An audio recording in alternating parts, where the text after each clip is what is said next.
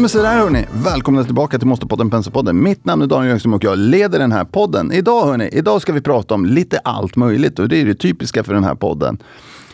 Vi, vi ska prata häst, vi ska prata börs, vi ska prata eh, bolag och vi ska prata lite ränta kanske. Och vid min vänstra sida sitter Henrik Holmer, analytiker. och mitt emot mig sitter Andreas Andersson, VD för Intervac. Precis, du är dagens gäst och det, det ska vi återkomma till. Om, om, vi, om vi börjar med dig Henrik. Du, du har bjudit in eh, Intervac till podden. Ja. Eh, varför tycker du vi ska lyssna på dem? Jo, Intervac är ju då, för de som inte känner till, in, äh, verkar inom djurhälsa och har precis, äh, de, de, tar fram äh, vaccin, väldigt moderna vaccin med speciell teknik. och de har precis gått in i en väldigt spännande kommersiell fas med sitt hästvaccin Strangvac. Du, du, du, du täcker ju dem som analytiker och du har varit här ett par gånger och pratat om dem. Mm. Ska du bara ge oss en, en uppdatering innan vi börjar prata med Andreas eh, om, om hur din analys på bolaget ser ut för tillfället? Absolut. Eh, det är som, som jag sa, eh, eh, de har precis gått in i en väldigt spännande kommersiell fas eh, med hästvaccin Strangvac eh, som vi nog ska prata lite mer om. Där jag ser en väldigt stor potential, eh, långsiktig potential med att eh, nästan 10 miljoner hästar kommer att vara vaccinerade med det här eh, på lite längre sikt. Vilket jag räknar med kommer ge 2 miljarder i, i eh, årliga intäkter återkommande eh, på längre sikt. Eh, så vi ska väl prata lite om resan dit. Sen utöver det så finns det väldigt spännande projekt i, i Intervax pipeline också.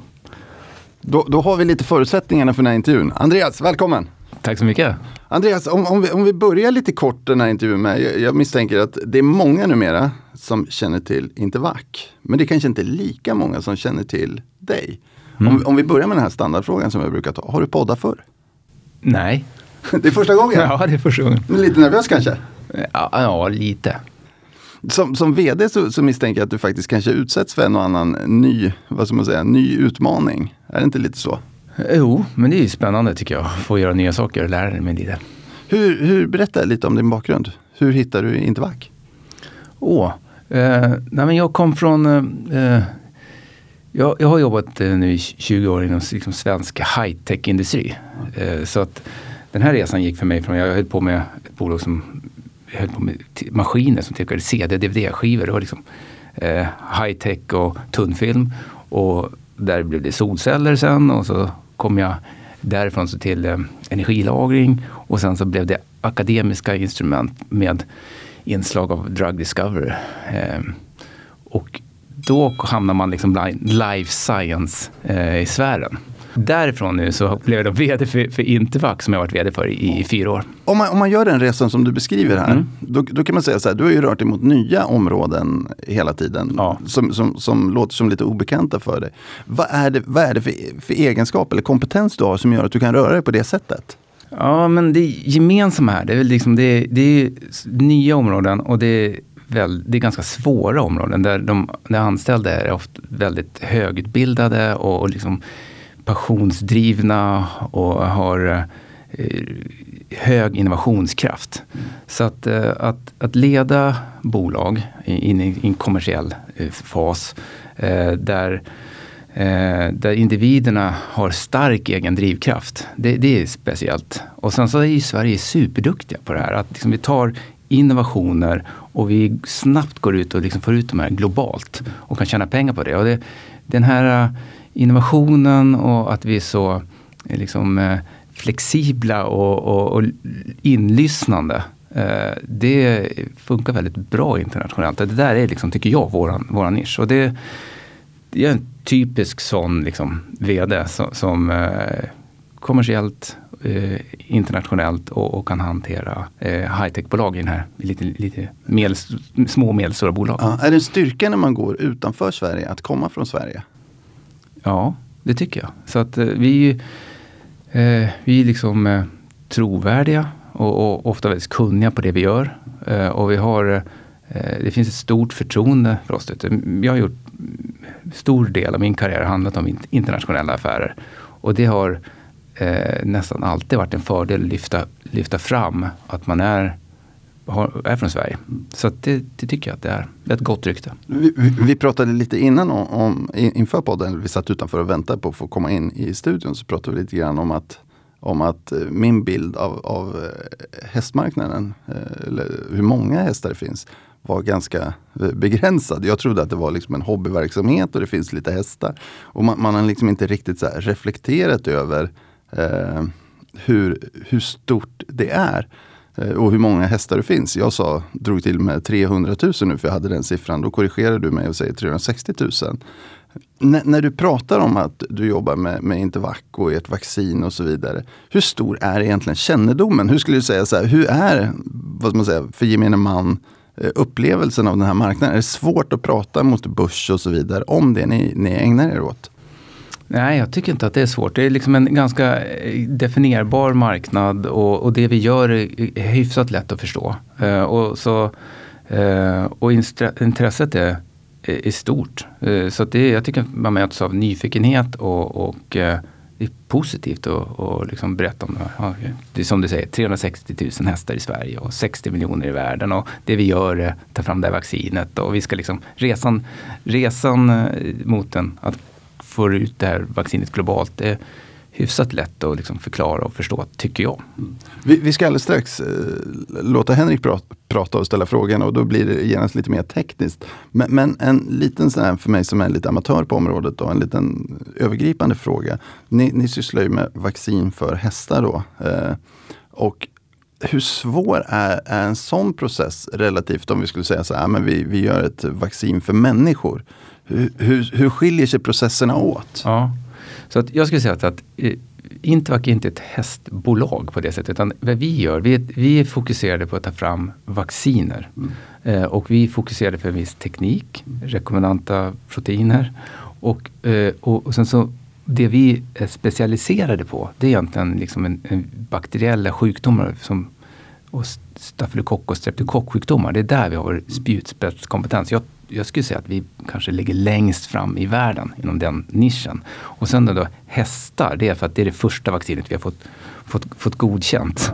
Så det skulle jag säga är våran liksom, eh, nisch. Och, då ställer, då måste, och, bara, för att, bara för att ställa frågan ja. då, just att ni kommer via, via djur. Ja. Är det en lättare process? Ja, eller, eller? Så, så, så, att, så att skillnaden, jag ska säga, att skillnaden mot humansidan det är att när man tar fram ett sånt här vaccin Eh, då går man på liksom, slutpatienten eller måldjuret väldigt tidigt i processen. Så att man betar liksom av riskerna mycket tidigare. Så att om du tänker att du ska utveckla ett vaccin för människor då kanske du måste liksom utveckla, först testa på, på, på möss eller på eh, och sen så på slutet i den här processen, då upptäcker de det här, liksom funkar det inte? Så att det, det blir väldigt dramatiskt där på slutet. Eh, och sen så får man lägga ner mycket pengar och sen så funkar det här inte.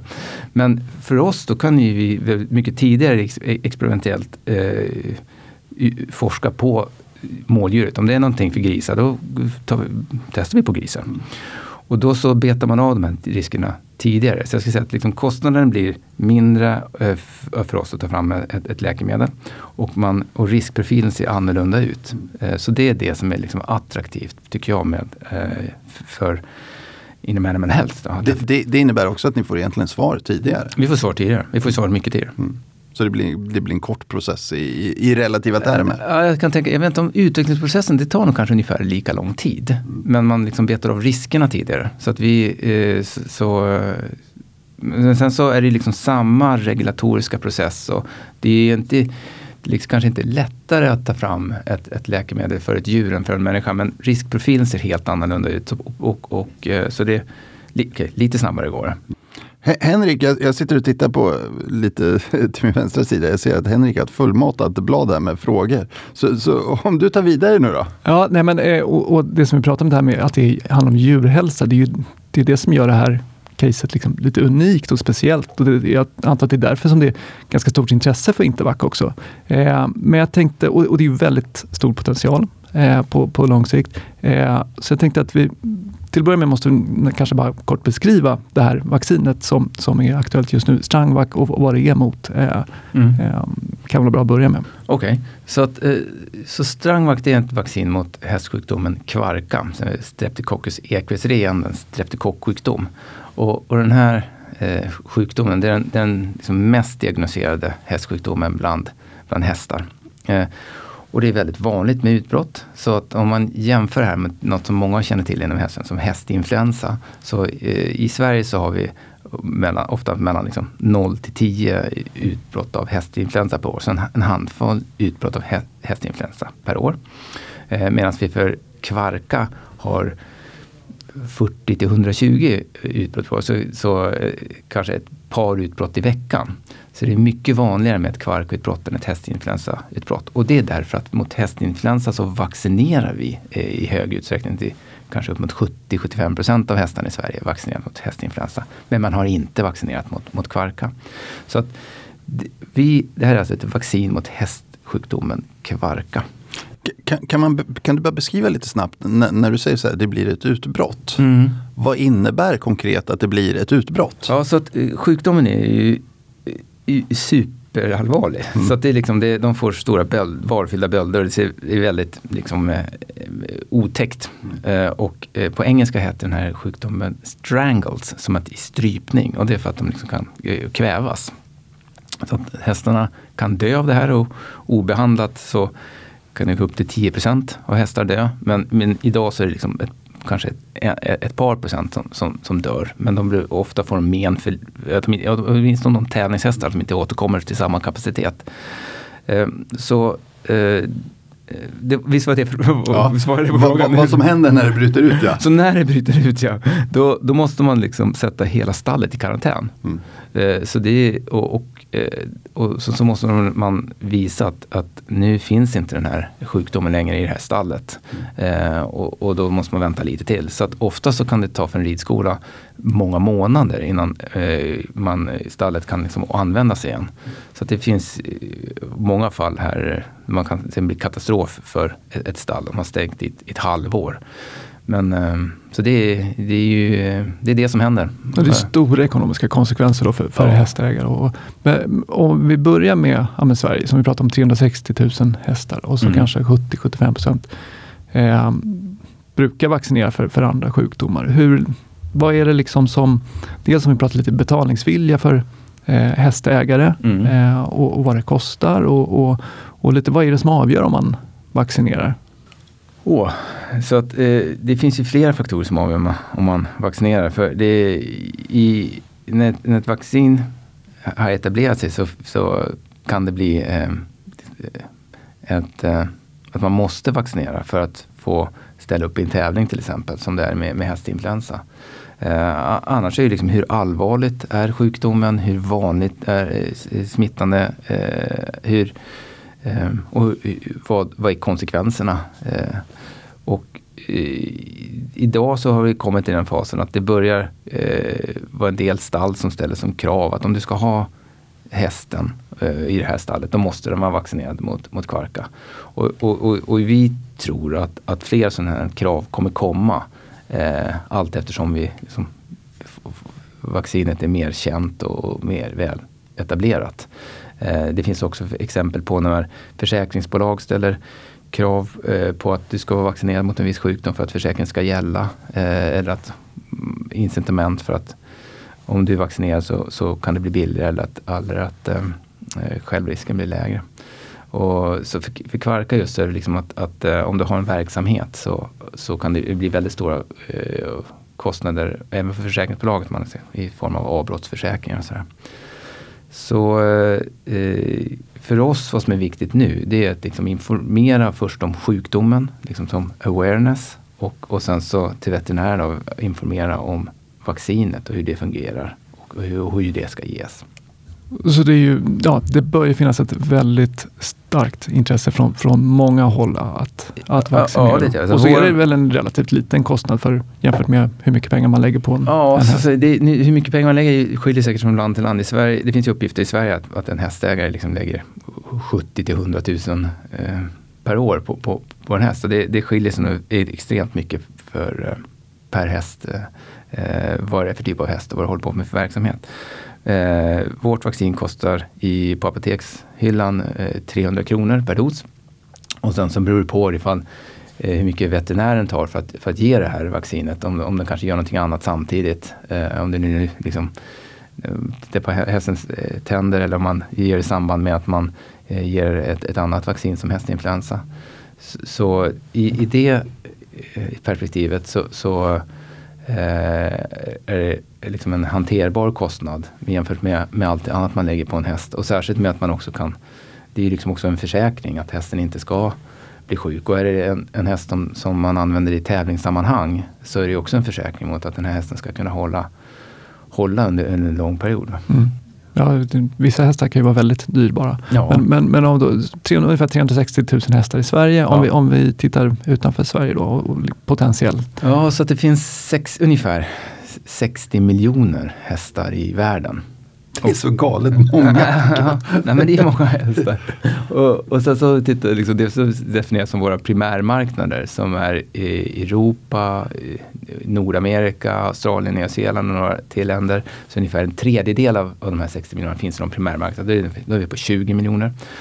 Och, eh, och då så i de här primärmarknaderna så är liksom 30 till 70 procent av hästarna medicated eller liksom får något annat vaccin idag. Så det blir de som, som är vårt mål att nå. Så, då, liksom, ungefär hälften då, så har vi 10 miljoner hästar som vi liksom initialt eh, siktar på att eh, ska nå, ska vara del av ett vaccinationsprogram och årligen vaccineras då, eh, mot kvarka med, med Strangvac.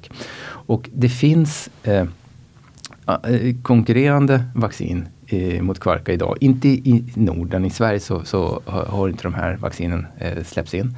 Eh, men det finns ett i Europa och det finns eh, ett par i, i, i, USA. Men de här är, äldre typer av vacciner som har eh, en hel del problem med dåligt rykte, säkerhetsrykte eh, och i administration, alltså hur man ger det här vaccinet. Till exempel så det, det vaccinet som, som finns i Europa då så ska veterinären liksom lyfta, nu visar jag här framför er, men man, då veterinären lyfta på hästens läpp och så ska den ge den här sprutan då under läppen. Eh, och det, och många, Pratar vi då sticka med nål under ja, absolut? Ja, så att, eh, det finns ju för många veterinärer som har liksom satt den där i, i tummen. Ja. Och då gör, de, då gör de inte om det där. För då får du liksom, eh, sprutar du in ett vaccin i tummen. Och, det här, och, och de här moderna vaccinen som vi håller på med, då, Eh, liksom, eh, de är icke-levande, de är liksom stendöda molekyler så det är väldigt fin säkerhetsprofil. Men de här lite tidigare vaccinerna, då, då kan det vara att man har levande vaccin som man har försvagat på olika sätt. Och det vill man ju inte spruta in i tummen själv.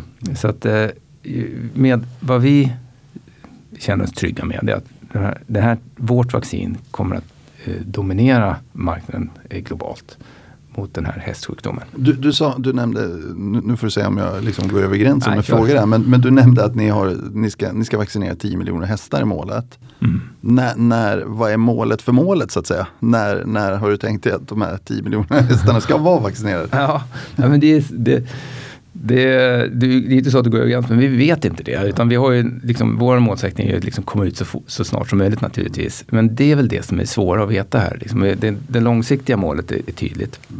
Eh, och sen så är det hur snabbt går det att, att rulla ut och hur snabbt går det att få hög penetration. Och nu har vi godkänt för i Europa, så vi fick ett centralt godkännande i Europa. Eh, och eh, vi fick även då för UK, det, de gjorde ju Brexit under den här tiden så det blev liksom en separat process. Bra timing. Så nu har vi de två godkännanden i ryggen och vi har nu börjat sälja ungefär halva Europa. Så att vi har liksom börjat, försäljningen har börjat nu i Sverige, Danmark, England, Tyskland, Frankrike, Österrike, Beneluxländerna. Eh, Polen, Irland och nu, ja, nu, i, eh, nu i veckan så vi kom igång i Italien. Så att, eh, det rullar på. Hur gör man när man säljer? Hur, hur går så att säga själva säljprocessen? Ja, det är ju, är ju det är så här att, att den som ger det här vaccinet, den som liksom säljer det här vaccinet, det är ju veterinären. Så att vi säljer inte det här till slutkund, utan det är veterinären som gör. Och sen så är det också reglerat hur man marknadsför. Så att, så att vi får inte marknadsföra det här vaccinet, ett receptbelagt läkemedel till slutkund. Utan till slutkund då får vi liksom göra awareness-kampanjer kring sjukdomen och berätta att, vad kvarka är, att kvarka finns och jobba med för, liksom, vi tycker att ni ska ha, jobba med förebyggande åtgärder, men inte liksom sälja vårt vaccin. Och sen så till veterinärerna, där får vi då marknadsföra vaccinet och så får vi berätta för dem. Så försäljningsprocessen det är ju typ att först så ska man då få med sig Key Opinion Leaders på plats. Eh, så att man, det gör man innan man har eh, fått godkänt och innan man börjar sälja. Så att, eh, så att Key Opinion Leaders vet vad det här är och de är liksom då rådfrågas sen av andra veterinärer lokalt. Och sen så när man börjar sälja då går man på eh, lokala veterinärer och så berättar man så här funkar vaccinet och nu går det att köpa och här är broschyren och, och, och sen så till allmänheten. Eh, då får man köra awareness-kampanjer.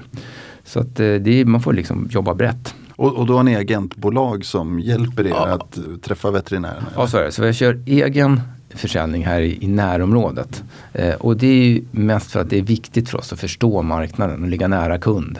Eh, så där har vi ett litet eget försäljningsbolag.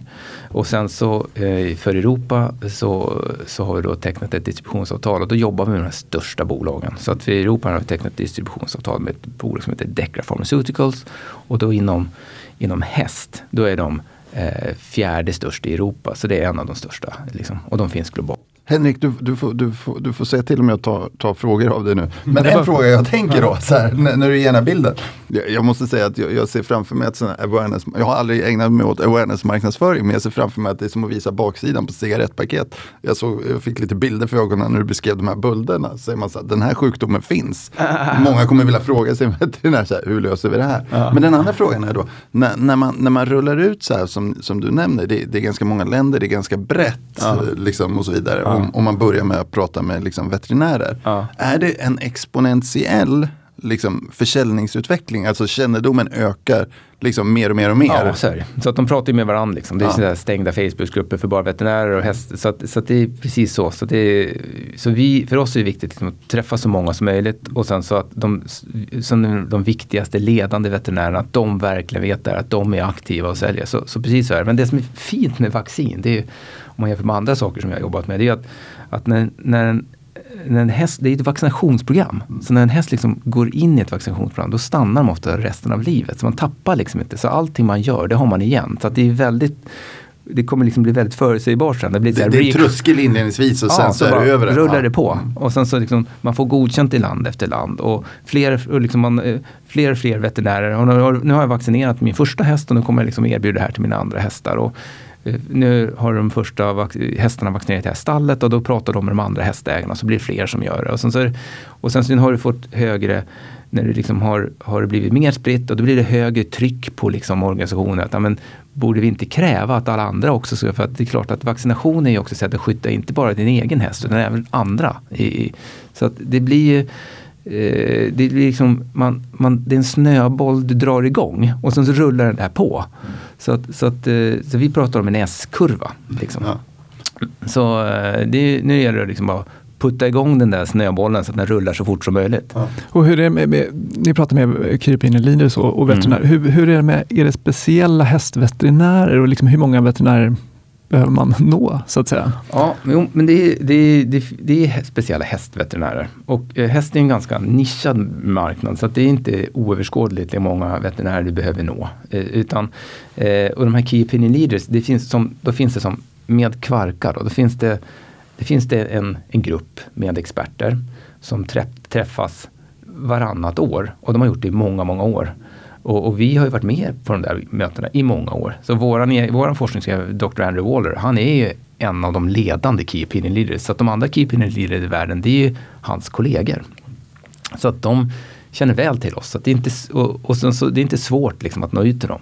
Och sen är, men sen är det liksom nästa liksom steg då, då gäller det att få, få med hästveterinärerna och, och, och, och där kan vi olika mycket. En del är superspecialiserade och en del är lite, lite mer eh, generaliserade. Men, men för just häst så är det inte en, en, en ouppnåelig marknad. Och vi har liksom eh, vi har stor hjälp av, av Decra.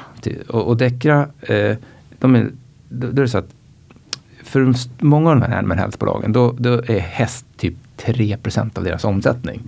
Men för Decra så är det 7 av deras omsättning. Så att häst är extra viktigt för Decra. Så att de, de, särskilt i Europa så har de ju andra läkemedel för häst. Och, och är liksom en del av det communityt. Så, att, eh, så de är ju väldigt glada liksom att få en ny innovativ produkt i sin portfölj. För då får de lättare att träffa kunder och då så hjälper det hela deras portfölj.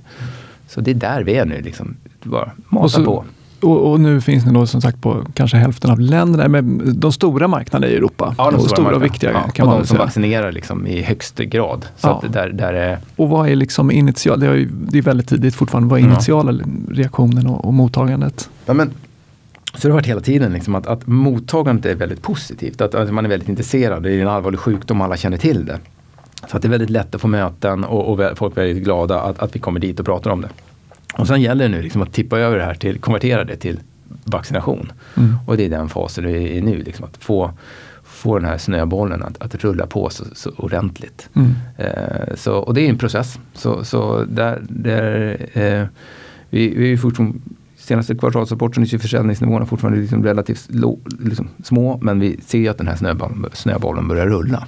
Och sen så, eh, det är Europa och sen så efter det så, så blir det då Ja, efter det. Så vi har liksom inlett processen för eh, godkännande i, i Nordamerika. Så att där är vi fortfarande tidigt i den. Och, och eh, där, allt det vi har gjort i, i Europa har vi liksom eh, användning för i den, i den processen.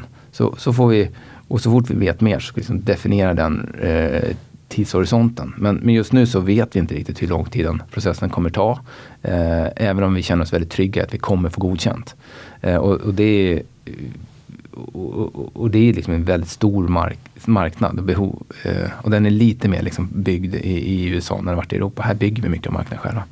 Eh, och sen så är liksom i Nya Zeeland och Australien är marknader som vi tittar på och haft initiala dialoger med också. Eh, och där kan man i ännu högre grad bygga eh, godkännande på det vi redan har i Europa.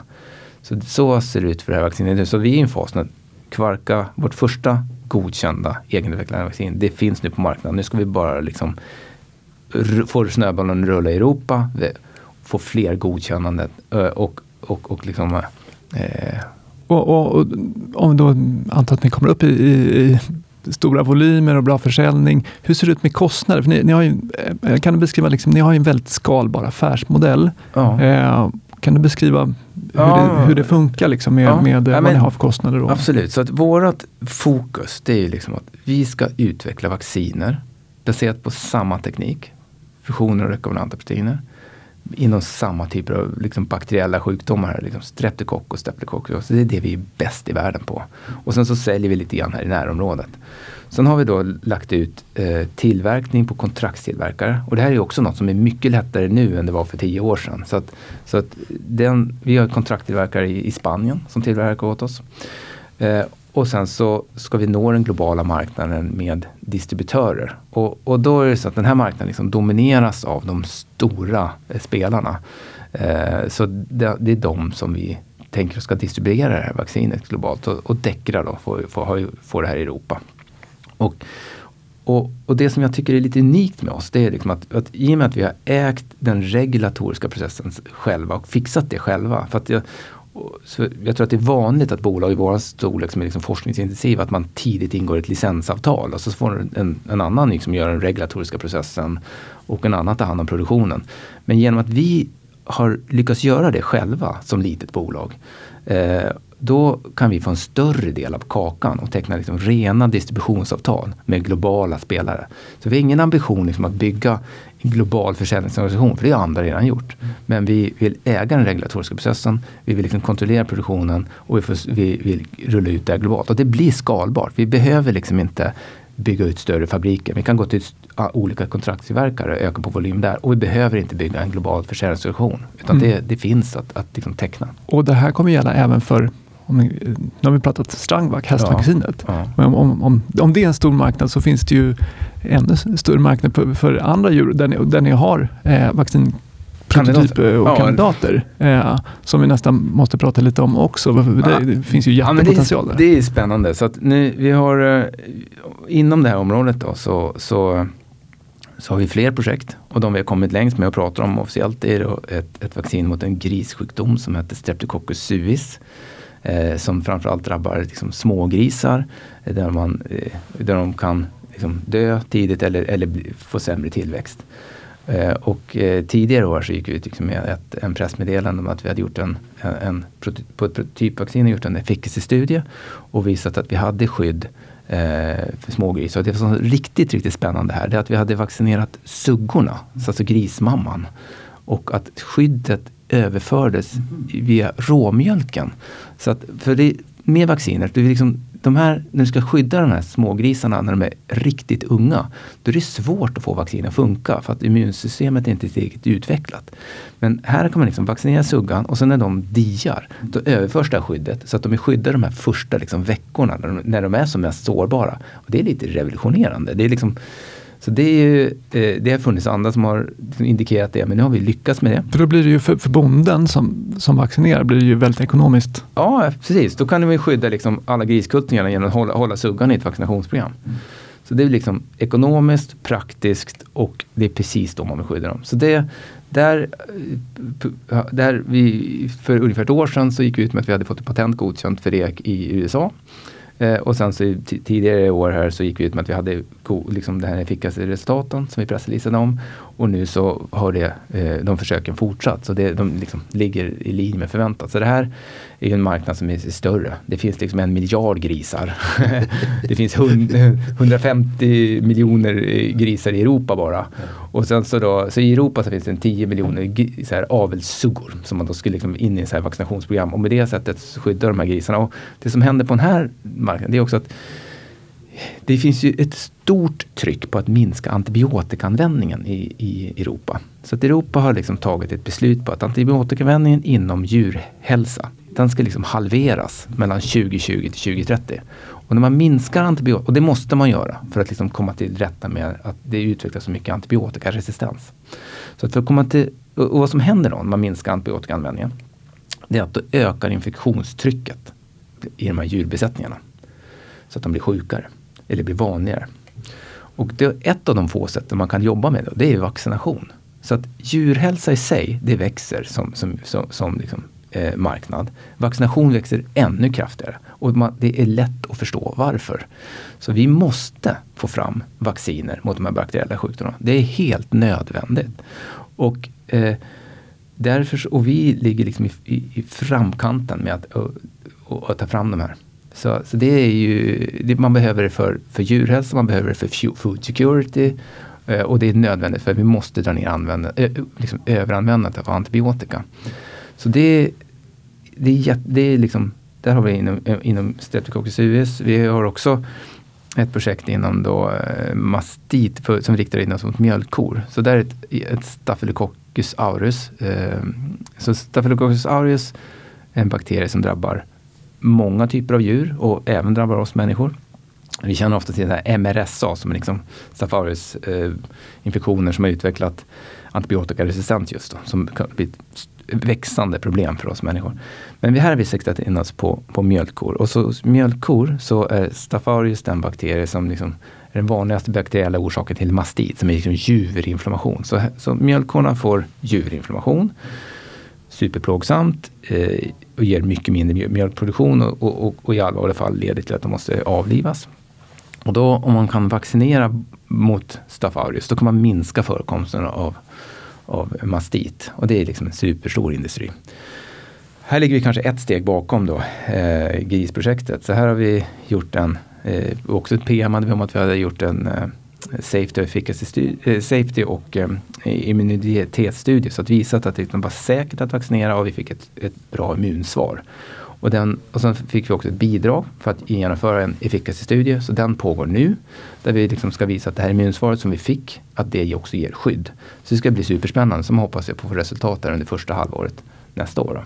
Eh, så att vad, jag, jag vår mission och det vi, vi, kommer lyckas med här, det är att liksom, vi ska ta fram flera vaccin mot de här allvarliga bakteriella sjukdomarna. Och den teknologi som vi använder oss av, fusioner och rekombinanta proteiner, och som liksom har utvecklats med våra forskare i liksom 30 år här i Sverige på KI och SLU. Den, vi anser att den är liksom synnerligen lämplig för att ta fram vacciner, säkra effektiva vacciner mot den här typen av bakteriella sjukdomar. Och då kan man liksom ta fram vacciner mot bakteriella infektioner som vi tidigare haft väldigt svårt att vaccinera mot. Eh, och det är till exempel streptokock och stafylokocksjukdomar. Så det är vår liksom, mission. Och, och, det är en marknad som växer och det är liksom ett väldigt positivt vad det gäller. För det är viktigt för djurhälsa, det är viktigt för, för oss människor också. Om man är liksom, del av någonting väldigt positivt. Jag, jag har suttit medan vi, vi, ni har pratat, så jag har suttit och scrollat igenom Twitterflödet för att tänka så här, eh, vad, vad, finns det för relevanta frågor man skulle kunna hugga på som, som amatör på bolaget?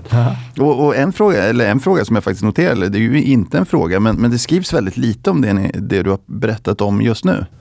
Eh, hästar, eller förlåt. Eh, gris och kor. Gris och kor. Ja. Jo men det är så här.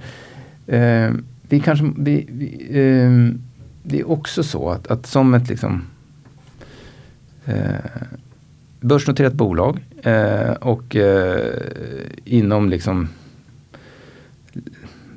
forskning och utveckling för nya läkemedel, då ska man ju vara lite försiktig liksom med de här eh, resultaten och de här eh, potentialen. Så att det finns stor potential. Och nu, nu i det här sammanhanget, det här är vår vision och vi känner oss väldigt liksom, positivt att vi ska lyckas med det här. Men, men det är fort, de, de befinner sig fortfarande i en fas där, där man ska liksom vara försiktig med att lova att man ska lyckas. Men, men eh, jag tycker att vi ligger längst fram i det här. Och, och, och, det har också varit så att det har funnits ett behov av att förklara Strangvac och Kvarka. Och det, det har varit den stora grejen här. att okay, vi är ett bolag som vet, vet, jag vet att de få biotekforskningsbolagen här som liksom har, nu har vi, vi har ju liksom fått lyckats med att fått vårt vaccin godkänt och nu är vi i den här fasen att vi ska rulla ut det. Så mycket av den teknikrisken hos oss är liksom tagen.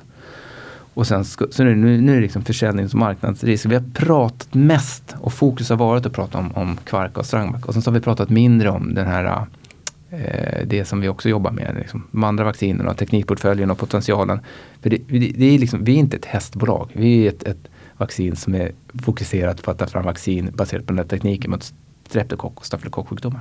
Och, och nu har ni en kassa på ungefär 65 miljoner senaste kvartalet. Mm. Eh, hur ser du Kommer den räcka tills, till ni är kassaflödespositiva? Ja, men det, vi har inga lån och, och, och vi har en, en, en, bra kassa. Och, och, sen så får man ju välja hur mycket man trycker på gasen på de här forskningsprojekten.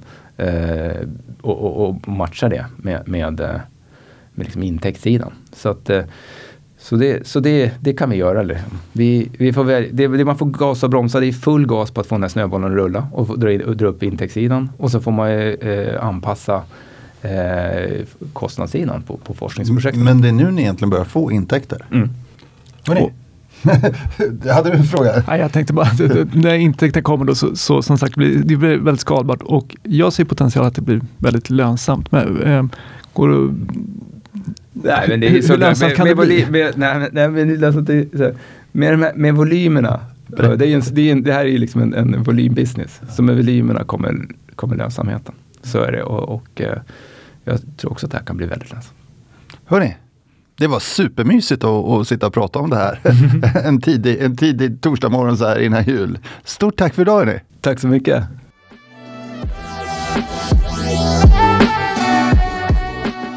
Så där hörni, då, då tar vi och släpper ut Intervac ur studion. Och det får man väl ändå säga någonstans att det är superintressant att sitta och prata om sådana här saker. Och min bild av hästmarknaden var väl inte att den var så stor. Och, och, när man börjar tänka på grismarknaden så inser man att den är ju jätte, jättestor. Nu ska vi göra ett snabbt byte av ämne. Rickard har varit på sin årliga Maltaresa och det är väl tredje året i rad du får komma och berätta om din årliga Maltaresa Rickard, är det inte så? Nej, det var ju faktiskt, har ju varit covid i två år och då var enda sättet att komma till Malta och simma. Så då undvek jag att vara där. Så vi har inte, du har inte varit på Malta i tre år? Nej, jag har inte varit på Malta på två år. Du har inte varit, okej, okay, du var på Malta för tre år sedan? Ja, och jag var på Malta även lite tidigare i höstas. Aha, då så. Då är det tredje gången vi pratar om Malta då i varje fall. Ja, minst i alla fall. ja, kör på Rickard. Vilka bolag har du träffat och vad, var, vad var slutsatserna? Nej, men jag var träffade lite av våra accessbolag och lite storbolag i sektorn där. Så jag träffade RakeTech, eh, Gig och Angler. Alla de tre är ju våra accessbolag. Sen så var jag och träffade Betsson också. Eh, men jag tänkte att vi börjar med GIG. Eh, två anledningar. GIG är ju ett av våra accessbolag. Eh, aktien handlar, nu har den stigit lite idag på grund av nyheter jag tänkte prata om, men kring 30 kronor och vi ser ett motiverat värde på 35 till 37 kronor. Ehm, GIG är ett teknikbolag.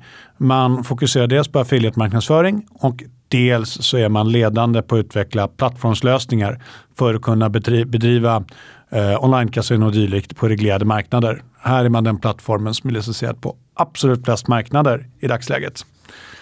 Och det som hände idag med gig som är väldigt stort som jag tycker är värt att lyfta. Det är att man förvärva, gjorde ett relativt stort förvärv. Eh, för, köpeskillingen uppgick till 45 miljoner euro. Det man gör är att man köper Catena Medias tillgångar Ask Gamblers. Och eh, Ask Gamblers genererade eh, första nio månaderna i år intäkter på cirka 13 miljoner euro med en ebitda om 8,4 miljoner eh, euro. Vi bedömer att på sikt att på 2023 så kan den här transaktionen öka gigs ebitda strax över 20 procent. Så det här är en väldigt positiv nyhet för bolaget. Eh, den visar på att eh, gig eh, vill, vill expandera. Och det jag tycker är intressant och det som är väldigt smart med den här affären som man gör är att man har delat upp köpen, den här 45 miljoner köpeskillingen i tre delar. Eh, den, för, den, första delen kommer nu efter årsskiftet. Sen så är det två delar eh, kommande två år. Och det här gör i princip att man kan finansiera förvärvet med bolagets egna kassaflöde. Eh, det intressanta är också, tycker jag, med de här är att tittar man på, till, tittar man på verksamheten så ja, både affiliates. Eh, tittar man på verksamheten så ser man att gig är väldigt duktiga på att få ut ett högre värde per då NDC som man kallar det för, ny, ny kund man slussar vidare till, sina, till operatörer än vad scamblers är. Och här tror jag att det finns väldigt fina synergieffekter. Rickard, fortsätt. Bra. Jag vet att du har lite, du har lite kort om tid idag Rickard. Ja exakt, jag skulle kunna prata om Malta i flera timmar. ja, och, vi, och vi har dragit över tiden lite grann när vi pratar häst här. Okej, okay. vi pratar nästan hästar nu. Man kan ju spela på hästar, ja. vilket är väldigt kul. Uh, så nästa bolag jag tänkte prata om är ju RakeTech. RakeTech är också ett av våra accessbolag. Uh, aktien handlar kring 20 kronor och vi ser ett motiverat värde på 31 till 33 kronor. Uh, RakeTech är också ett affiliatebolag, det vill säga att man sysslar med online-marknadsföring som egentligen innebär att man hittar kunder online och slussar vidare till operatörer. Uh, vi gillar RakeTech för att man visar väldigt god kassaflödesgenerering och tillväxt samt att man har en väldigt intressant produkt som heter Affiliation Cloud, uh, vilket egentligen är en mjukvara som är anpassad för andra affiliates som man har. Man började med, man börjat lansera den mjukt. Det som kom fram egentligen nu när jag var på Malta och pratade med dem är att det går väldigt bra. VM har ju såklart påverkat dem väldigt eh, positivt. Det, det är hög trafik i nätverken. Och jag tror att tittar man på Raytech framöver så finns det en väldigt tydlig plan i hur man vill skapa aktieägarvärde. Det är ju som sagt de här bolagen genererar, genererar väldigt starka kassaflöden Eh, och det här kassaflödet finns det olika sätt att använda på. Och jag tror att det ser väldigt positivt ut för RakeTech. Sen kan man också tänka att det här Affiliation Cloud som är deras eh, mjukvara då. Eh, I teorin så skulle man ju kunna sälja den eller man skulle kunna kanske de dela ut den. Och tittar man då på det här bolaget man, RakeTech bedömer att det här bolaget Affiliation Cloud kan omsätta ja, 10 miljoner euro på egen hand på externa kunder på kanske två till tre års sikt. Och tänker man, jag vet ju SAS-bolag, SAS-bolag värderas. Skulle man sätta en multipel på det här i linje med ett SAS-bolag, vilket det faktiskt är, jag kan ge lite rabatt också, så blir det ändå ja, någonstans 300-400 miljoner kronor. Och det ska sättas i perspektiv på att eh, RakeTech i dagsläget har ett börsvärde på kanske 70 miljoner euro, ish ungefär, så 700. Så det finns ett väldigt stort dolt, dolt, dolt värde här i bolaget som jag tror att man kommande, kommande år kommer lyfta fram och vilja, vilja visa mer av. Mm. Rickard, har vi fler bolag? Ja, egentligen två, två, två, två snabba puckar ja, tänkte jag ta. Um, den första är Angler Gaming. Eh, också ett av, ett av våra accessbolag. Aktien handlar väl i kring strax under 5 kronor va Daniel? Jag ska jag kollar medan du pratar. Eh, och vi ser ett motiverat värde i alla fall på 5,50 till 5,80. Eh, Angler har ju haft det lite tufft de senaste kvartalen och åren.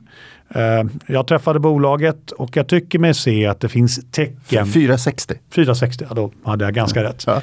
Jag tycker mig finnas se tecken, både i de rapporterade siffrorna i verksamheten, att det värsta är över just nu.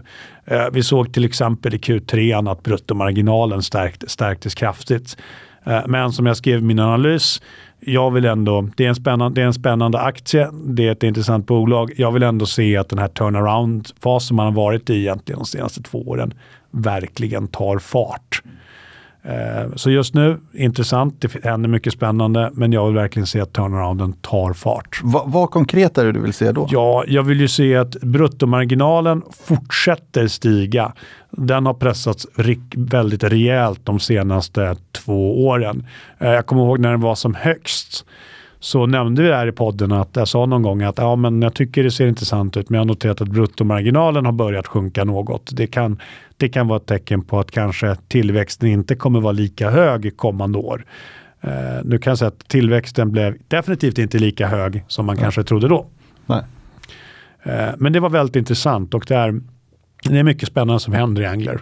Dock vill jag gärna först se ett, jag vill se ett stabilt kvartal där allting pekar åt rätt håll först. Mm. Då återkommer vi till dem. Mm.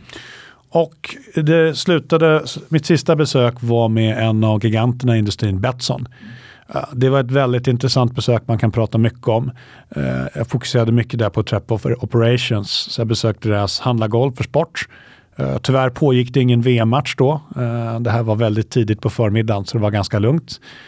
Vi diskuterade även väldigt mycket hur Betsson jobbar i AML-frågor, så till Laundry, hur man jobbar med compliance och hur man jobbar med responsible gaming.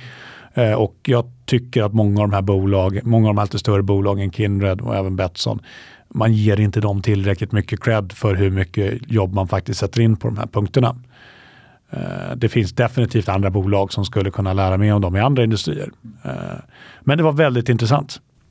Bra Rickard. Eh, vad ska du göra resten av dagen? Resten av dagen? Ja, jag ska faktiskt iväg på ett uh, uppstartsmöte nu med ett nytt bolag uh, direkt från studion. Mm. Uh, sen ska jag träffa ett av mina bolag på lunch. Uh, och sen så har jag ytterligare lite möten under eftermiddagen. Samt att skriva, förmodligen börja skissa och skriva en uppdatering på GIG baserat på den här affären. Mm. Lycka till Rickard! Tack så mycket Daniel. Och kul att du kom förbi. Ja, nu springer jag tillbaka. Ja.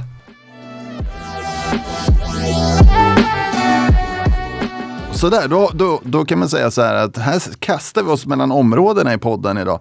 Vi börjar med hästar, sen åker vi till Malta och nu reser vi tillbaka in i Sverige igen för att prata, vad ska vi kalla det då, energi. Jag sitter med en halsduk på mig jag har en fleecejacka och jag fryser. Och det beror på att eh, hemma hos mig, där har vi anpassat oss till gällande, gällande förutsättningar och dragit ner värmen rejält. Så man blir, man blir liksom aldrig varm igen. Och med det sagt så har vi bjudit tillbaka Örjan in i studion för att faktiskt berätta om läget i energibranschen. Välkommen Örjan! Ja men tackar, tackar! Du, du verkar lite så här lättklädd faktiskt. Eller ja, nu ska vi inte överdriva, men du har kavaj och skjorta bara. Ja exakt. Jag kan eh, förklara det, det sen lite senare. Var, varför. Jag har löst min, min värmesituation hemma lite grann. Det är mycket energisnack nu. Det var minus 17 på termometern, eh, närmar sig 18 då i, i morse. Enormt höga priser. Och det här är ju, det här är ju det här är jättejobbigt. Det är inte bara du som fryser utan det är, det är många och jag märker uh, hur, hur, hur det här påverkar människor och det har liksom blivit en, en, en, en faktor som jag tror inte någon egentligen reflekterade över för inte särskilt länge sedan. Energi, vad ska det kosta? Ska det finnas? Kommer det, kommer det räcka och så vidare. Nej, och nu kan man ju faktiskt börja räkna på en dusch, liksom på riktigt vad det kostar att ta en dusch. Ja. Man inser att det här lilla skämtet, så här, du tränar på, duschar på gymmet så, så, så kan du få lite en, ekonomi i träningskortet. Det är ju en sanning mer eller mindre idag. Ja, min, min 19-åriga son satt och berättade igår och rabblade upp alla olika aktiviteter och vad dyra de blev ja. plötsligt med, med, med rörligt elpris. Ja, men, men eh, det, det är ju jobbigt, det, det, får man ju säga. Det är kallt um, och vi har ju en ofantligt olycklig situation där vi har nedstängd kärnkraft. Eh, det var väl förra helgen, då var faktiskt i princip all kärnkraft eh, nedstängd i Sverige förutom Forsmark. Då. Ehm, men vi har ju Oskarshamn fortfarande som är stängt nu och Eh, vi har isläggning på älvarna i, i Norge. Det är väldigt höga priser i, i EU. Det här, är, det här är jättejobbigt. Jag såg att det var någon rapport som, som Riksbanken hade beställt kring liksom elmarknaden och priser och annat. Och de hade lite nya infallsvinklar. Jag har pratat mycket om gaspriser. Och, och det annat. De lyfter också det som jag varit inne på att kärnkraften i EU har stängts ner väldigt mycket. De lyfter framförallt fram eh, Frankrike som har eh, säga, produktionsproblem. I Tyskland har vi stängt, i Sverige har vi stängt, men i Frankrike är det framförallt produktionsproblem. Man har underinvesterat i underhåll ska jag säga. Man, man lyfter även fram någonting som inte jag har, har sett så mycket, att eh, eh, vattenkraften i Europa är också, är också svag. Och så har vi naturligtvis Ukraina-konflikten. Men eh, vår syn är intakt. Vi får nog leva med att priserna är higher for longer. Så att jag tror eh, den här halsduken Daniel, den... den jag, jag, jag, tycker att det är lite roligt, man pratar om så här, blir det en hårdlandning i ekonomin eller blir det liksom en mjuklandning? Och då kan man säga så här, vi poddare, vi har inte fett. Hemma hos mig har vi, har vi hårdkraschat. Där är lågkonjunkturen ett faktum. Det, det blåser kalla vindar. Ja, men det, det är så. Du, du är definitivt inte, in, inte ensam. Nej, men det, det är ett jätteproblem. Jag, jag tycker det är, det, det, det är otroligt tråkigt att det är så. Ehm, det finns bara två enkla sätt att lösa det här. Eh, det är värmepumpar och det är solceller. Eh, vind är också där. Men, men vi ser ju också nackdelen nu. Det är kallt, det blåser inte och vi har inte tillräckligt mycket energi lagrat helt enkelt från, från den tiden när det blåste. Det är fortsatt bökiga tillståndsprocesser. Man kan ju tycka att vi borde få en större acceptans från befolkningen för, för landbaserad vindkraft. Eh, men Eh, jag skulle säga att det är nog fortfarande utmaningar där. De måste ju bara lösas. Och, och det är ju lite så att om det byggs en vindpark på din tomt så kanske liksom din livskvalitet eller upplevda livskvalitet och, din, och din, ditt värde på din fastighet minskar. Men det är inte nödvändigtvis så att du får en lägre elnota. Nej. Utan du liksom bidrar till, till, till, till det stora hela. Uh, och jag tror att det där, där är saker och ting som måste lösas. Man, man, kan säga att om jag skulle, om jag skulle ha en, en, vindpark på min tomt, då kommer det vara tillräckligt för att belysa en glödlampa, givet, givet min storlek på tomt. Um, ja, det, det, finns ju andra områden som, där man kan få, få mark lite billigare. Då. Där, du, du får kanske fundera på det. Nej, men det här, det här är, är, ju, är ju ett issue. Um, men värmepumpar, vi har pratat Nibe. Men inom sol har vi ju Midsummer. Jag har pratat mycket Midsummer förut. Jag fortsätter lyfta det här. Det är ju faktiskt på väg att bli en svensk eh, industrisuccé, känner jag. Berätta. Ja, men Midsummer har ju strävat på länge får man säga. En ganska hantverksmässig eh, modell med en liten produktionskapacitet av, av solcellstak och framförallt fokuserat på att producera utrustning. Nu väljer man ju att gå mycket, mycket mer mot att producera solcellstak. Och liksom skalan på det här Daniel, den är rätt fascinerande. Man producerar ju två megawatt då, som är eh, vad ska man säga, storleksdefinitionen eh, i den här branschen. Till att sikta på tusen. Det är rätt eh, spektakulärt. Vi, vi, hade, vi hade ju Midsummers VD här för några avsnitt sedan. Ja. Eh, jag brukar ibland göra lite sådana här, eh, vad ska man säga, lyssningshänvisningar. Sven Lindström är, ja, är namnet på. Ja, kommer vi ihåg vilket avsnitt det var? Ja, inte spontant. Avsnitt 194. Ja. Där har vi faktiskt en, en intervju med, med vd. Så, så kan det vara lite intressant för den som vill att, att uh, lyssna igenom det. Och, och, det som jag tycker var, eh, vad som är nytt då, det, det här, den här eh, kanske storyn har, har ju varit lite intakt ett tag. Men det som är nytt är att man igår då landade ett nytt avropskontrakt på 300 megawatt eh, utspritt på, på fem år. Och det som, vad belyser det här då? Jo, att efterfrågan är stark. Ja, men vem är förvånad? Eh, alla som sitter med halsduk och fleecetröja och, och drar ner på duschandet hemma fattar ju liksom att, att man gärna skulle ha det. Men det som jag tycker är lite, för att problemet är inte efterfrågan. Problemet är förmågan att producera det här på stor skala. Och jag känner väl att om man tar ett sånt stort kontrakt, eh, då är man ganska bekväm med att man för det första har sin Italienfabrik under, under uppbyggnad, att den kommer vara en stream. Det tror jag är liksom ett mindre frågetecken. Eh, men det stora frågetecknet har varit att man ska även bygga här i Sverige. Och min tolkning av det här blir ju då att man känner sig konfidenta med att den här uppbyggnaden kommer, det, vi kommer leverera på det. Och det är otroligt häftigt för bolaget, för eh, de som jobbar där och de som har startat det här. Men faktiskt också för mänskligheten. För de behövs. Och du beskrev tidigare, för det, det, är någonting som jag faktiskt har gått och tänkt på lite grann ibland. Du sa, inte i förra avsnittet utan för ganska länge sedan, att, att man pratar lite kärnkraft kontra andra energikällor och så vidare. Att det tar ungefär lika lång tid att bygga upp. Uh, nu såg jag att du hissade till lite på ögonen, det kanske inte tar lika lång tid. Men att det är långa processer. Det är enormt långa processer i de allra flesta fallen med två undantag värmepumpar och solceller. Men annars pratar vi ju många, många år normalt sett. Blir solceller då det, det, liksom det ledande alternativet för, för individen, höll jag på att säga?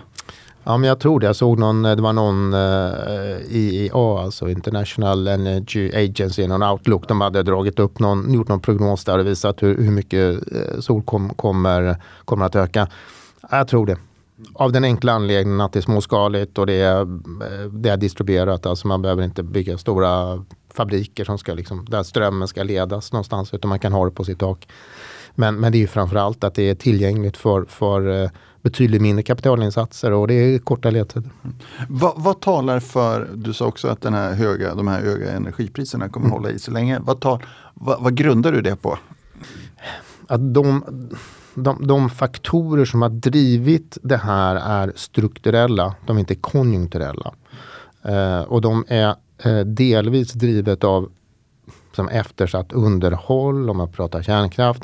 De är drivna också av att man har lagt ner väldigt mycket gasproduktion i Europa till exempel. Så det här, det här är saker som inte vänder tillbaka i det korta.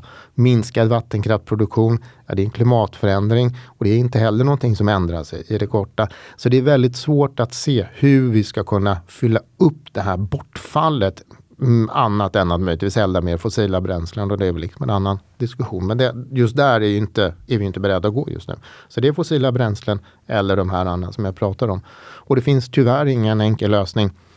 Men man kan säga att det fossila bränslet verkar lösa det akuta problemet i Sverige för tillfället? Eh, så är det. Du tänker på att Karlshamnsverket går för fullt? Ja. ja. Ja, visst är det så. Och det är ju bara att konstatera att, att eh, Eh, vi har underskattat, eh, samhället har underskattat hela den här omställningen.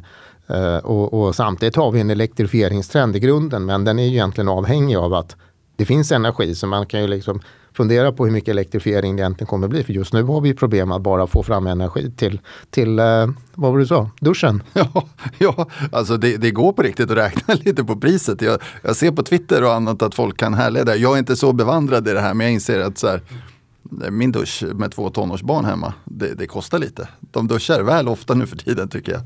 Ja, men, ja, men jag håller med. Och om man pratar om de här stora industriprojekten och hybrid och, och H2-ställe och så vidare. Man kan ju fråga sig, liksom, aha, men om de kommer någon stream då, vad, vad, hur många duschar blir det då? Ja. Uh, så att det här är ju, det här är ju dilemma vi, vi står inför och, och som samhälle har vi utmaningar. Jag har ju sagt länge att jag tror att vi kommer tvingas eller vi kommer att investera i elproduktion. Vi kommer behöva allokera kapital till det här väldigt. Ja, räknar man också på, jag misstänker att det finns lite sådana kalkyler jag kan dem inte riktigt. Men om, om jag investerar själv i, i solceller till exempel, hur lång blir återbetalningstiden och sådär idag? Um, det, Hur tänker man där? Ja, den är ju lite knepig därför att det här blir ju väldigt avhängigt av vilka parametrar du stoppar in i den här kalkylen. För det första måste du göra en kalkyl på 30 år. Eller 25 år kanske. Eh, beroende på hur länge de håller. Man vet inte att de håller så länge än för att de har inte funnits, i, i, funnits nej, generellt sett så länge.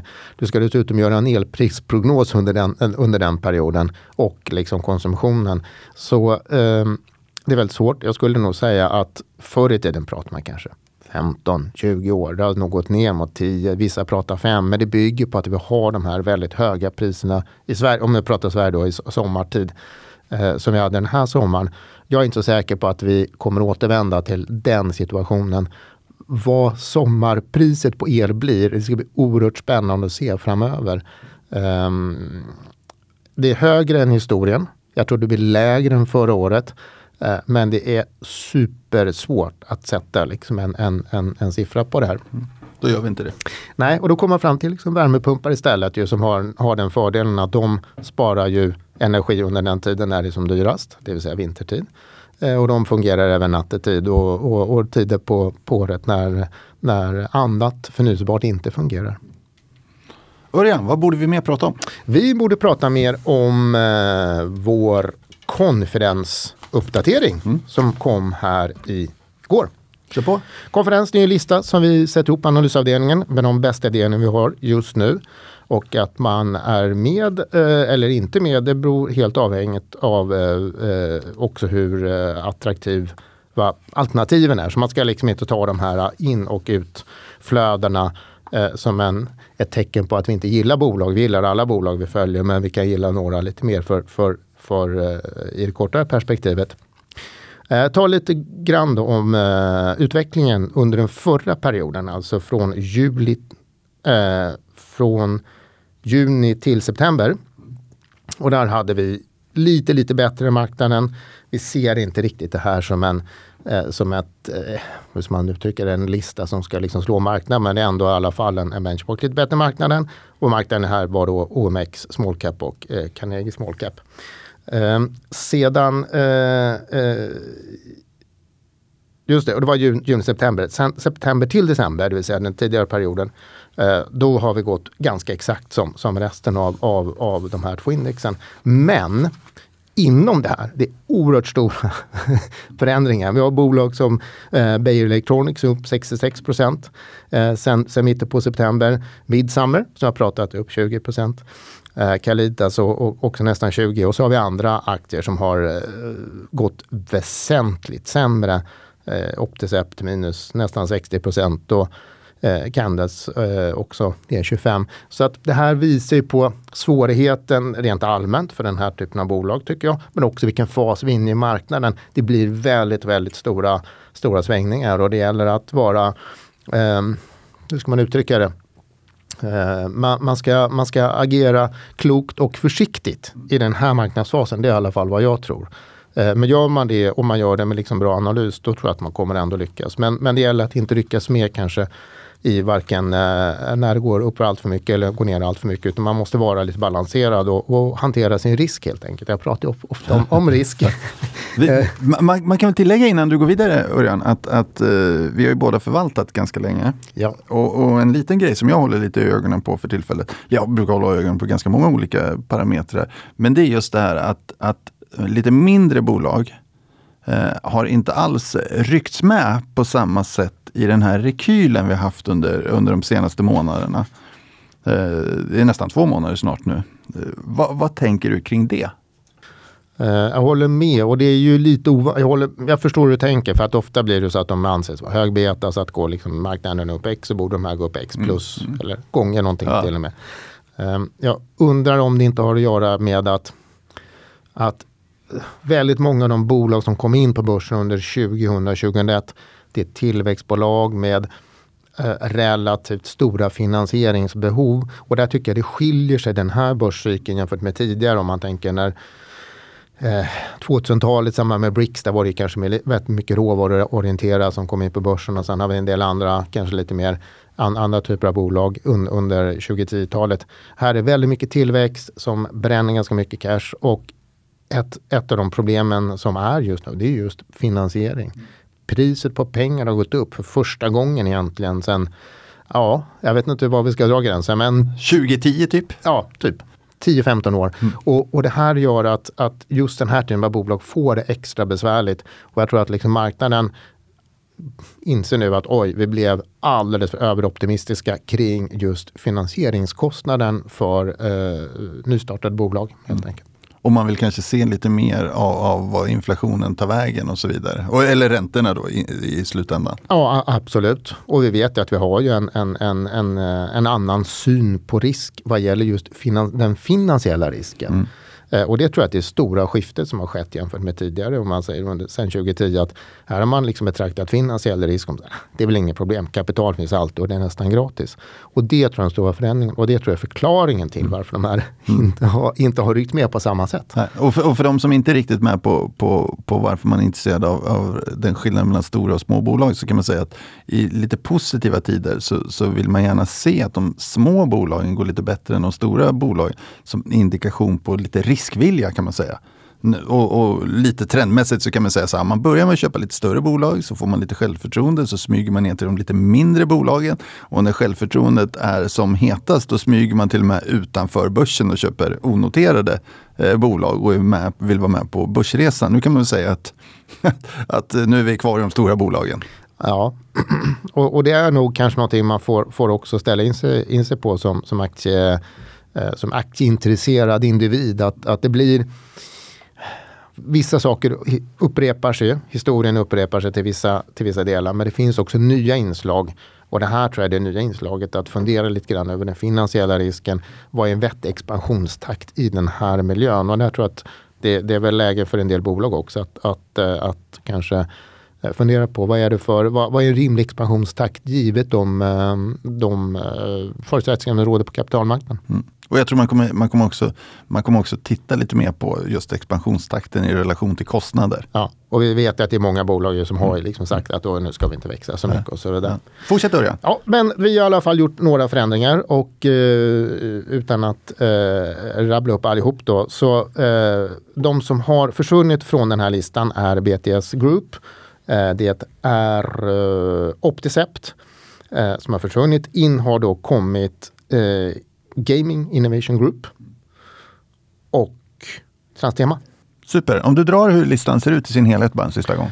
Den, jag tar dem bara i den ordning ja, de står, så ja. det blir enkelt för mig så, så missar jag ingen. Det är Bay Group, det är Caliditas, det är Candle Scandinavia, det är då Gaming Innovation Group eller GIG. Mm. Vi har Elanders, vi har Intervac som vi lyssnade på här idag. Mm. Vi har Midsummer som har pratat om.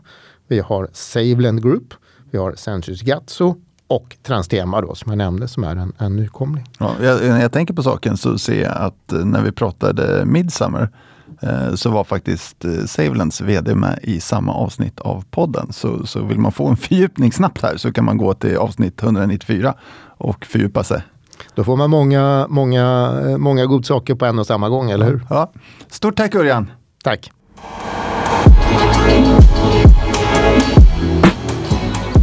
Denna podcast är utgiven av Erik Penser Bank och är avsedd att marknadsföra bankens tjänster.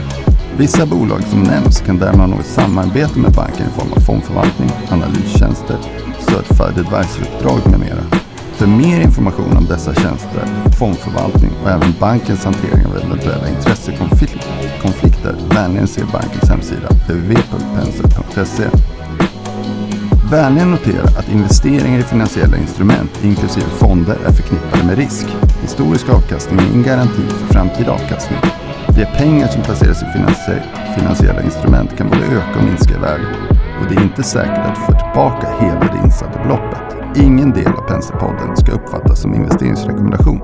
Informationen är heller inte att betrakta som investeringsrådgivning då den inte tar hänsyn till mottagarens specifika investeringsmål, ekonomisk situation eller kunskap. De uppfattningar som redogörs för i podcasten återspeglar de medverkandes uppfattning för tillfället och kan därmed ändras. Externa gäster i Penserpodden framför sina egna åsikter som kan avvika från bankens uppfattning. Banken frånsäger sig därmed allt ansvar för investeringsbeslut och för direkt eller indirekt förlust eller skada som grundar sig på mottagarens användande av informationen i podcasten.